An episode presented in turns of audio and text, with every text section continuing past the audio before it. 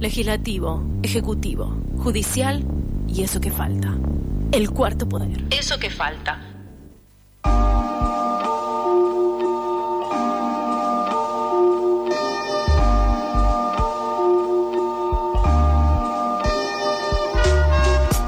37 minutos pasaron de las 14 horas en Eso que falta y en todo el país. Nos metemos de lleno en la entrevista. Al cumplirse 20 años de la masacre de Avellaneda el lunes y martes pasados, se realizaron audiencias públicas en la Cámara de Diputados para seguir exigiendo justicia por Darío Santillani y Maximiliano Costequi. Estamos en comunicación con Orlando Agüero, vocero de la Comisión Independiente, Justicia por Darío y Maxi, para conocer más sobre lo que sucedió en estos encuentros. Hola Orlando, te saluda Emiliano. Hola Emiliano, ¿cómo estás? Muy buenas tardes. Muy buenas tardes para vos también. Y lo primero que queremos preguntarte es cómo se llega a estas audiencias y quiénes participaron. Bueno, en principio tengo que decir que estamos llegando ya al cumplimiento de 20 años de la masacre de Avellaneda, sí.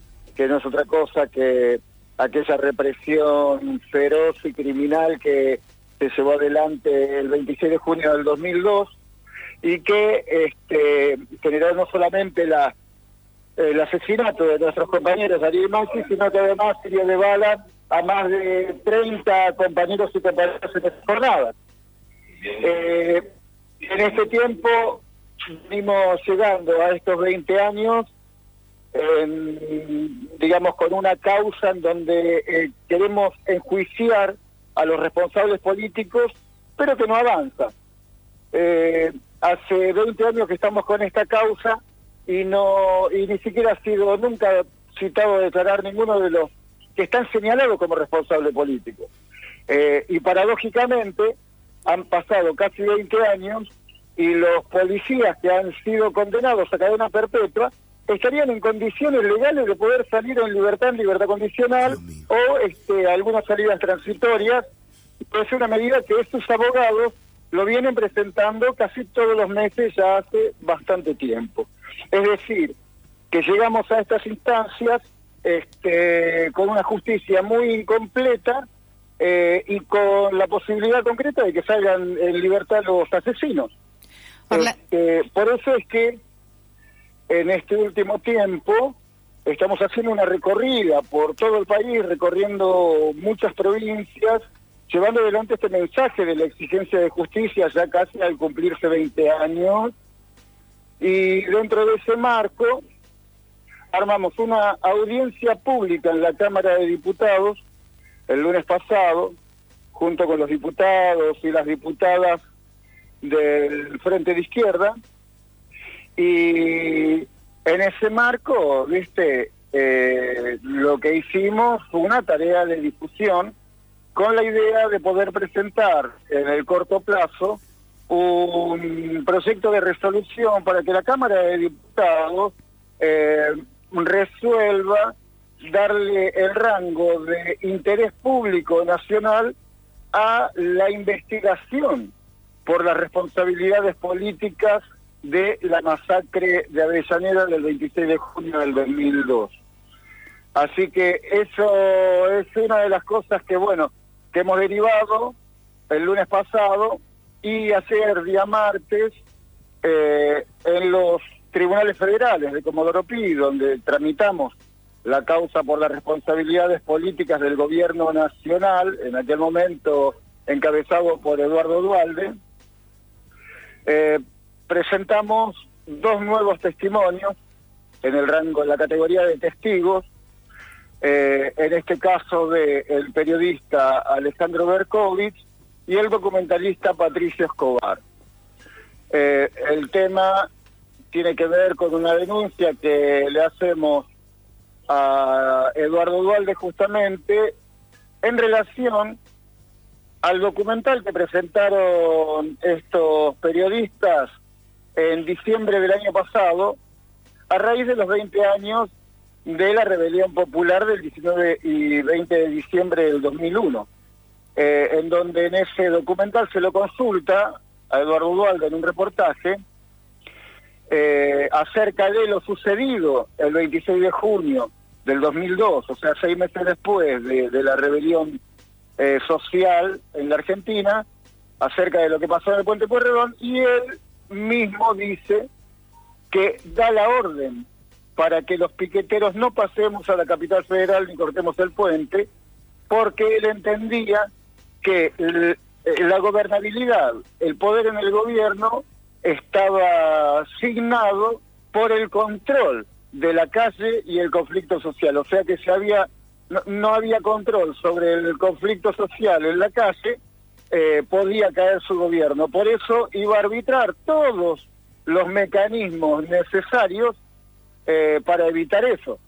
Ah. inclusive había recibido la, la presión o la orden, digamos, de lo que en aquel momento era una especie de liga de gobernadores que hicieron una reunión una un mes antes, el 27 de mayo, en la provincia de La Pampa, de donde era Jorge Maskin, quien era el ministro del Interior en ese momento, para eh, consensuar entre los gobernadores y el gobierno nacional llevar adelante instancias represivas a, a, la, a la cual lo habían convocado al secretario de Seguridad en aquel momento, que era Juan José Álvarez. Orlando, te, te interrumpo un segundito, ¿cómo estás? Natacha. Eh, no, no, está bien, es, muy interesante lo que estás diciendo, pero me, gustaría hacerte una pregunta con respecto a estas responsabilidades políticas, ¿no? Digamos, eh, entiendo que hay nuevas pruebas que pueden llegar a involucrar a Eduardo Dualde y recuerdo también en la apertura del presupuesto del 2019 a Solá diciendo esto de ligando las responsabilidades políticas, ¿no? Eh, en cuanto a el uso, en realidad el, digamos, las prácticas de, las fuerzas de seguridad, donde él claramente dice que es imposible o sea, como desvincularse de los actos represivos. En ese sentido, eh, y también preguntándote exclusivamente por eh, los responsables políticos, quería consultarte cuál es la situación actual, en qué estado está la causa eh, para responder a, esta, a esta pregunta, ¿no? Sí, la, la causa se encuentra en la primera instancia todavía, o sea, en la instancia en donde seguimos presentando testimonios que indiquen un camino para poder elaborar pruebas a través de la cual se pueda entonces en algún momento citar a alguno de los responsables políticos en la categoría ya de indagatoria, de imputados. Bien. Entonces, eh, ese es el momento en el que nos encontramos en la causa después de 20 años. este Después, el, en relación a Felipe Solá, si bien hay una causa en, en provincia, en los tribunales de Lomas de Zamora, pero que está archivada y venimos hace años intentando desarchivarla y por alguna causa u otra no, no lo estamos logrando demasiado. Recordamos también que el ministro de Seguridad de Felipe Solá fue Luis Zenud, actual ministro de la Corte Suprema de Justicia de la provincia de Buenos Aires, lo cual nos puede hacer pensar de por qué esa causa está absolutamente archivada y no la podemos desarchivar. Orlando, eh, perdóname, referido a, estas causas que, que bien nombrás y a las pruebas que existen alrededor de la causa, hay algo que venimos escuchando hace por lo menos 20 años eh, en boca de Alberto Santillán, que es la apertura de los archivos de la CIDE, ¿no? Y que ahí podría haber nuevas pruebas referidas a, esta causa, a estos asesinatos. ¿Hay alguna, alguna prueba de la actuación de estos servicios de inteligencia en los acontecimientos específicamente del 26 de junio, de los cuales ustedes tengan conocimiento?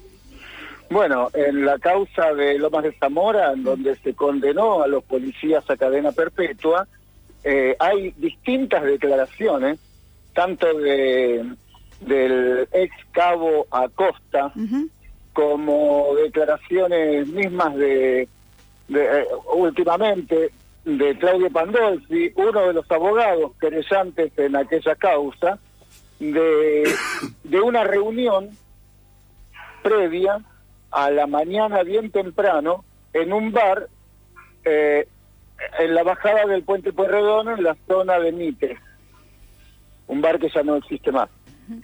Eh, y a la mañana eh, consta en la causa de Lomas de Zamora que el, el, cabo Alejandro Acosta o el ex cabo Alejandro Acosta lo que dice es que hubo una reunión a la que él participó junto con Franchotti con gente de inteligencia. Y que ahí se, eh, digamos, eh, se coordinó, se, se definió cómo iba a ser el operativo de ese día. Orlando, pienso... Inclusive la coordinación con las fuerzas federales. Claro, eh, uno de, los hechos quizás más característicos de, la terrible represión fue la unión de las tres fuerzas, ¿no? Algo que no había sucedido eh, antes, en realidad sí, en, Corrientes, digamos, esta idea de eh, unir las fuerzas de seguridad, la prefectura, la Policía Federal y la Policía bonaerense para reprimir eh, un, digamos, un, corte del puente. En realidad no, tan solo era el puente Perredón, sino todos los accesos a la capital federal. Quería consultarte algo muy particular que tiene que ver con algo que desde de diferentes comisiones, organismos de derechos humanos y demás, suelen argumentar y decir que lo que sucedió en la masacre del puente Avellaneda fue un crimen de Estado. Quería consultarte, en realidad que nos compartas las fundamentaciones de esta afirmación. Sí, nosotros a partir de ver la, la de presentaciones que vienen realizando los abogados defensores de Sanchotti y Acosta, eh, argumentando ellos eh, que los que estos policías puedan ser beneficiarios de las leyes que benefician a la población carcelaria común, elaboramos la idea de que estos personajes no son de la población carcelaria común. Formaron parte de fuerzas de seguridad del Estado y además de esto, formaron parte de una coordinación elaborada desde lo más alto del gobierno nacional de ese momento, en donde se coordinó las acciones con tres fuerzas federales coordinada por la Secretaría de Inteligencia del Estado. Todo esto los eh, convierte no en presos comunes, sino en presos, en asesinos ligados a un crimen del Estado Nacional. A partir de ahí es que decimos que la masacre de Avellaneda fue un crimen de Estado, en donde el Estado Nacional, en sus más altas jerarquías, está involucrado en el asesinato de los dos compañeros, Darío y Maxi, y del intento de homicidio de 33 personas. O sea, digamos, es un poco bastante. Eh, es para ponerlo en el rango de crimen de lesa humanidad o de terrorismo de Estado. En este caso, nosotros lo fundamentamos a través de un crimen que comete el Estado. Orlando, sabemos, bueno, se están cumpliendo 20 años ya de esta masacre y se vienen unas jornadas bastante intensas, sobre todo cerca del, puente, en la estación Darío y Maxi. ¿Nos contás un poco qué, qué es lo que va a estar sucediendo en estos días? Bueno, ya vamos a continuar con un recorrido a nivel nacional, ya el último tramo, eh, Alberto Santillán, junto con compañeros y compañeras, va a estar recorriendo la provincia de San Juan y la provincia de Córdoba, las dos ciudades capitales, eh, para posteriormente venir a Buenos Aires.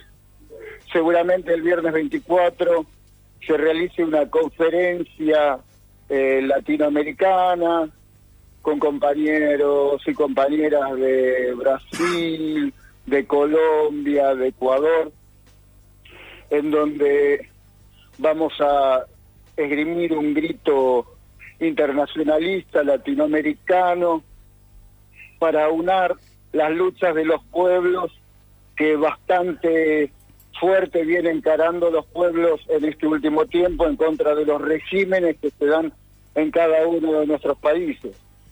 Posteriormente, el 25, vamos a empezar desde las 11 de la mañana con las actividades en la estación Darío Maxi, en donde va a haber un montón de actividades artísticas, culturales, paneles de debate, presentaciones de libros, asambleas transfeministas, eh, va a haber actuación de grupos musicales en varios escenarios que se van a montar sobre la avenida Pagón, un escenario principal en donde eh, nuestro artista de cierre serían las manos de Filippi.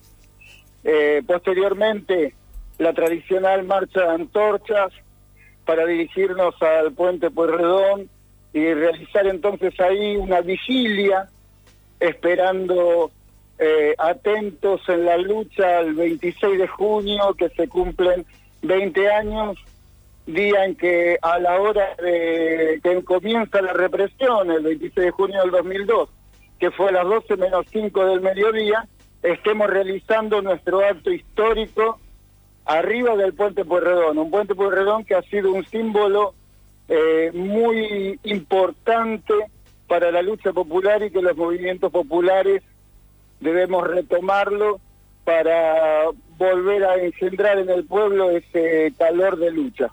Orlando. no, no, muchas gracias. Realmente eh, está bueno saber todo, todo lo que estará sucediendo en, en estas fechas para acompañar también. Estaremos por ahí también en las calles, en el puente y seguiremos en contacto, claramente. Sí, sí, además eh, va a haber transmisiones en vivo con, con, todos los medios medios comunitarios, la Red Nacional de Medios Alternativos, ustedes, o sea, eh, creo que va a haber una expresión de la multiplicidad de, de, experiencias que ha logrado eh, desarrollar nuestro pueblo en estos últimos años a través de la lucha, así que me parece que va a ser un acontecimiento sumamente importante. Orlando, gracias por esta comunicación. Seguimos entonces en contacto por estos 20 años que se cumplen de la masacre de Avellaneda. Bueno, muchas gracias. Un abrazo grande. Saludos.